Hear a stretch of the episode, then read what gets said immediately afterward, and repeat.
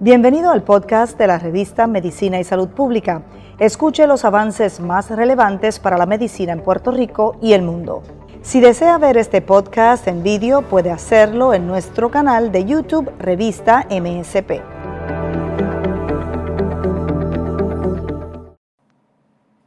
Bienvenidos a una nueva edición de la revista de Medicina y Salud Pública. Me complace conectarme con todos ustedes una vez más. Soy Giselle Arellano.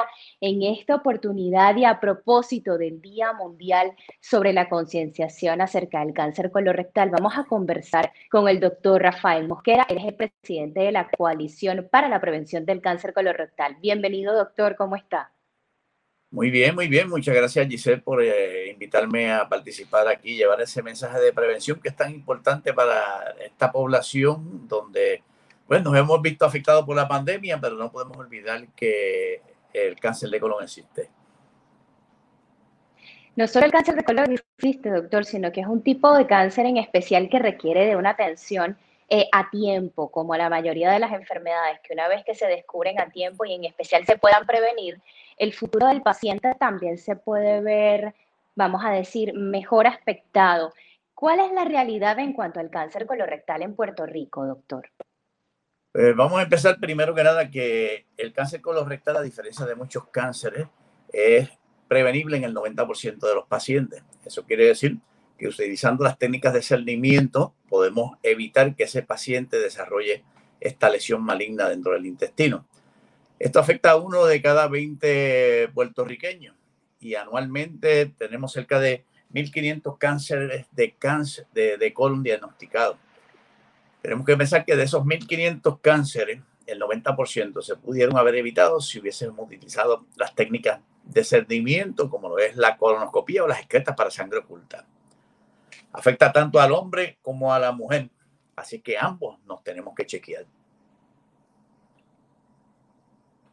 Doctor, ¿desde qué edad es lo conveniente para realizar esos chequeos y ante qué indicativos de nuestro cuerpo debemos estar vigilantes y además de eso acudir a un especialista? Eh, interesante pregunta. Esto ha cambiado en los últimos 10 años. En el 2015 nosotros nos reunimos con el Departamento de Salud, dado que estábamos identificando pacientes que llegaban a los 50 años. Anteriormente teníamos como eh, la edad para comenzar las técnicas de cernimiento a los 50 años. Pero estábamos viendo pacientes que llegaban a los 50 años con lesiones avanzadas. Y esa no era la idea. La idea era tratar de identificar la lesión antes de que llegara a las etapas avanzadas, de manera que solamente con la colonoscopía removiendo el pólipo el paciente no tuviese que pasar por eh, este, esa agonía y con ese pronóstico asociado a una lesión maligna en el intestino. Eh, para el 2015 nos reunimos con la Secretaría de Salud y por la información que habíamos conseguido, logramos que el Departamento de Salud estableciera 40 años como la edad de comenzar a hacer las técnicas de discernimiento, entiéndase mayormente las excretas para sangre oculta y la colonoscopía, esto pues obviamente dependiendo del el historial familiar del paciente eh, y de otros ciertos factores que son importantes que hay que tener en cuenta. En el paciente en general que no tiene factores de riesgo, ningún factor de riesgo que aumente la probabilidad de desarrollar cáncer de colon, eh, debe comenzarse las técnicas de discernimiento a partir de los 40 años. Como parte de la prevención, doctor, una de las preguntas más comunes podrían ser, ¿Cuáles son esas causas, esas posibles, vamos a decir, los posibles hábitos que pueden crear el espacio para que pueda una persona desarrollar cáncer colorectal? Eh, esa es la parte más difícil porque tenemos que cambiar nuestra vida y nuestros estilos de vida. No es imposible. Yo sé que es posible y más si empezamos a darle un poquito más de énfasis a nuestra población. Los estilos de vida sedentarios, es uno de los factores que aumenta la incidencia de cáncer de colon este, en nuestra población, tanto en Puerto Rico como en Estados Unidos. los hábitos tóxicos, el consumo de alcohol y cigarrillo en exceso, el estar este, sentado sin hacer ejercicio. Es, importante eh, que se haga ejercicio por lo menos cinco veces a la semana una hora eso disminuye el desarrollo de lesiones en el tracto gastrointestinal, como también disminuye todas las enfermedades cardiovasculares que se pueden desarrollar. El consumo de carne roja, todo, es cuestión de un equilibrio. No es que tengamos que eliminar todas las carnes rojas, pero sí reducir su consumo, especialmente las carnes superprocesadas, como son los embutidos, que sí sabemos que hay un aumento en la incidencia de cáncer de colon en, poblaciones que utilizan este tipo de alimentación. Eh, el factor hereditario, aunque hay un por ciento bien bajito, cerca de un 2 a un 5% de los pacientes que tienen en lo que nosotros conocemos como cáncer de colon hereditario, donde la transmisión del cáncer es directa y afecta de un 50 a un 70% de la, de la progenie. Pero sabemos que el paciente que su papá tuvo cáncer de colon tiene una probabilidad más alta de tener una lesión en el intestino y se debe comenzar a evaluar 10 años antes del caso que se identificó. Por ejemplo, si al papá le identificaron el cáncer a los 55 años, pues yo empezaría a escribir a este paciente teóricamente a los 45. Obviamente, como mencioné al principio, nosotros comenzamos las evaluaciones a partir de los 40, pero si el paciente tuviese 35 años, a los 25 deberíamos comenzar las técnicas de cernimiento. Si hay más de un familiar con cáncer de colon, pues aumenta más la probabilidad de desarrollar lesiones. Por eso tenemos que movernos 10 años antes para identificar el cáncer en etapas de bebé, en etapas de eh, de pólipo en etapa de una verruguita dentro del intestino que podemos remover durante una colonoscopia. Doctor, para cualquier persona escuchar la palabra cáncer le genera muchísimas inquietudes, en especial cuando ha sido un diagnóstico eh, que se ha aplicado a su nombre, a su vida, a su historia. En cuanto a los tratamientos, a los avances clínicos, ¿qué información hay acerca de este tema y que se relaciona al cáncer colorectal? Eh, muy interesante. Hoy en día tenemos técnicas quirúrgicas que son mucho más avanzadas que las que existían anteriormente. Anteriormente las, técnicas de remoción de estas lesiones eran un poquito más drásticas, vamos a ponerlo de esa forma. Ahora con el desarrollo de la tecnología laparoscópica en manos de cirujanos colorectales con adiestramiento dirigido hacia eso, la resección de estas lesiones es mucho más, diríamos, fácil y efectiva que lo que era anteriormente. Pero tengo que volver a hacerle hincapié a lo que hayamos mencionado al principio. No quiero que lleguemos a tener cáncer. Queremos que el paciente siga las técnicas de cernimiento, para evitar el cáncer, porque sabemos que el 90% de estos cánceres los podemos evitar si hacemos, utilizamos las técnicas de cernimiento en la etapa eh, donde comienza, en la etapa de pólipo, que no da ningún síntoma y no se siente absolutamente nada. Una vez la lesión eh, ha crecido y tiene metástasis. Metástasis quiere decir que no está limitada al intestino la lesión, sino que se ha movido hacia la parte exterior. Pues hay quimioterapia que son mucho más efectivas de lo que eran anteriormente, que son mucho más tolerables que lo que eran anteriormente. Pero lo que queremos es evitar que el paciente llegue a esa etapa haciéndose la colonoscopía o cogiéndose las muestras para sangre oculta y se salieran positivas comenzando a los 40 años, que se haga una colonoscopia. Doctor, la expectativa de vida para los pacientes, ¿verdad?, que están en tratamiento, sabemos que puede variar, pero la expectativa de vida en este grupo de pacientes, ¿cuál es? Eh, la expectativa de vida va a depender de la invasión del tumor en el momento del diagnóstico. Si lo identificamos en un pólipo el cáncer, el pólipo es una verruguita, lo cortamos, eliminamos el pólipo, la expectativa de vida de ese paciente no va a estar afectada por la lesión que estaba en el pólipo. ¿Por qué? Porque estaba dentro del pólipo, estaba dentro de la parte central del pólipo y cuando cortamos el pólipo, la recesión fue curativa. Si este cáncer ya había crecido. Los pólipos son como unos arbolitos dentro del intestino.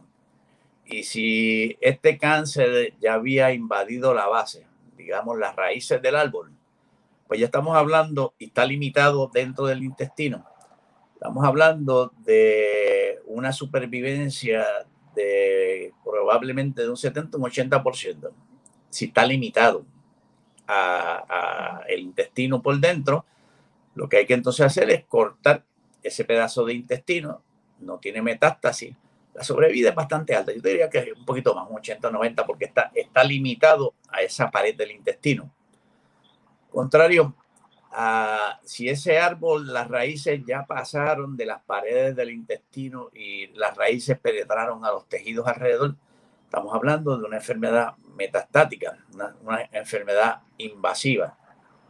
La probabilidad de supervivencia del paciente con una lesión invasiva con metástasis local o metástasis eh, a hígado y a los otros órganos disminuye significativamente, menos de un 5, un 10% en 5 años, por más quimioterapia y por más este medicamentos que utilicemos.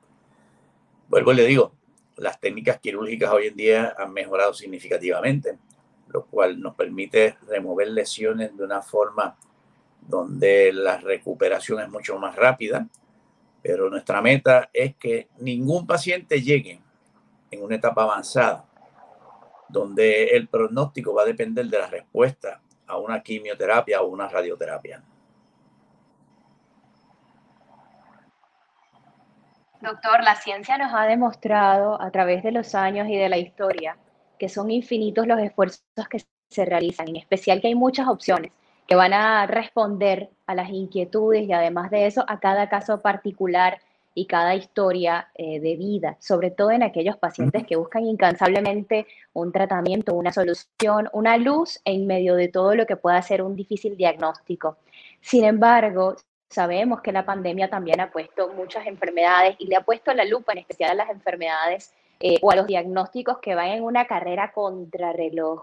Porque es importante no postergar los exámenes a tiempo, porque es importante buscar soluciones, opciones distintas, ¿verdad? Eh, posturas acerca de un diagnóstico y no quedarse con quizás el temor, la inseguridad o ahogarse en el silencio en medio del temor, sino seguir eh, buscando la información adecuada para encontrar una solución o quizás un tratamiento efectivo, eficaz y probablemente después de la prevención que ese sea el siguiente paso para encontrar la curación. Eh, Giselle, estás trayendo algo bien importante. La pandemia disminuyó la utilización de los estudios de discernimiento y hay un estudio que se hizo comparando el 2017, 18 y 19 con el 2020 y la utilización de las técnicas de discernimiento en pacientes con cáncer de colon, con cáncer de seno y con cáncer de próstata. Y hubo una disminución de un 94% de la utilización de las técnicas de discernimiento en el mes de marzo. Obviamente ahí comenzó la pandemia, no conocíamos lo que era el virus, no teníamos la cura para este, este mortal virus. Eh, Muchas eh, oficinas cerraron por el mismo temor. Muchas de las técnicas de cernimiento que no eran cruciales para la supervivencia del paciente tuvieron que ser suspendidas. Eh, esto conllevó, pues, viendo la información que me dio un grupo de patólogos aquí en Puerto Rico, que ellos tuvieron una disminución de un 28% en, en, las patologías de cáncer de colon cuando comparamos el 2019 al 2020. Aunque no lo podemos este, generalizar, pues debe haber habido más o menos una disminución en la, los diagnósticos de cáncer de colon, que debe estar entre cerca de un 25%. Las técnicas de cernimiento sufrieron eh, drásticamente los impactos de esta pandemia por la disminución de la utilización de los servicios. Pero también hay dos estudios interesantes. Uno de ellos se hizo en Inglaterra y el otro se hizo en Grecia, donde se estudiaron las unidades de endoscopía y en, en, Inglaterra fueron cerca de 600 unidades de endoscopía. Eh, más o menos similar fue el estudio de Grecia y no hubo un solo paciente contaminado por COVID asociado a los procedimientos endoscópicos. Por esto es importante que aunque el COVID y la pandemia está presente, utilicemos las técnicas de cernimiento porque las técnicas que hemos utilizado en nuestras oficinas para disminuir hacer casi imposible la, contaminación con el virus de los pacientes que nos visitan, eh, ha sido efectiva. Y yo le diría que hoy por hoy eh, la oficina de los gastroenterólogos y de los cirujanos colorectal, eh, siguiendo las técnicas que comenzamos en, en marzo del año pasado, son lugares seguros y que se puede ir a hacerse las técnicas de cernimiento, su colonoscopía, de manera que no veamos dentro de tres o cuatro o cinco años una lesión maligna. Es importante, doctor, porque a pesar de que en vísperas de lo que es el Día Mundial acerca de la concienciación sobre el cáncer eh, colorectal, hay que hacer un llamado en especial todos los días y recordar que todos los días nuestro cuerpo cambia, nuestro cuerpo puede dar señales y que siempre está a tiempo de acudir a los especialistas. Gracias, doctor, por acompañarnos. ¿Alguna información importante que considera que deben conocer las personas en general si notan algún tipo de síntoma o algún tipo de expresión, de, de sensación que requiera atención inmediata, doctor, que no deba postergarse, sobre todo en periodo de pandemia en el que las personas se ven envueltas en el trabajo y al mismo tiempo en, una, en un cambio de dinámica social, personal y laboral tan marcado. Bueno, Giselle, aquí lo más importante es que no podemos esperar a los síntomas, porque los síntomas vienen como resultado de una lesión creciendo dentro de un tubo que es el intestino ya sea oclusión, tapando ese intestino, dolor abdominal, cambio en los hábitos del baño, sangrado rectal, anemia por deficiencia de hierro. Pero no debemos esperar a que tengamos esos síntomas. Vamos a seguir las técnicas de discernimiento. Hágase su colonoscopia, su esqueta para sangre oculta, comenzando a los 40 años. Si usted tiene algún familiar directo, hermano, hermana, papá o mamá, con cáncer de colon, visite a su gastroenterólogo, dígale que usted tuvo un familiar directo y ahí comenzamos eh, a diagnosticar estas lesiones antes que se convierta en una lesión maligna. Lo más importante nuevamente es que el 90% de estas lesiones son prevenibles y esto dirigido mayormente a los varones, porque como había hablado anteriormente, las mujeres utilizan las técnicas de discernimiento, pues ya muchos años con las técnicas de, eh, para evaluación de cáncer de seno. El varón pues empezó con la de cáncer de próstata pero estamos viendo que los pacientes varones diagnosticados con cáncer de colon tienen una mortalidad un 32% más alta que la población de pacientes con cáncer de colon en las mujeres. Eso quiere decir que es probable que los pacientes varones están llegando más tarde, lo cual aumenta la mortalidad a pesar de las técnicas que tenemos y los recursos que tenemos quirúrgicos y de quimio y radioterapia en este momento histórico. Muchísimas gracias por atendernos, doctor, por responder a todas nuestras preguntas. Conversamos con el doctor Rafael Mosquera, él es el presidente de la Coalición para la Prevención del Cáncer Colorectal. Gracias, doctor. Muchas gracias, Giselle, por permitirnos este, estar presente y llevando este mensaje de prevención. Gracias a todos ustedes que se conectaron con nosotros en la revista Medicina y Salud Pública. Soy Giselle Arellano. Sigan la programación de la revista MSP será hasta una nueva edición.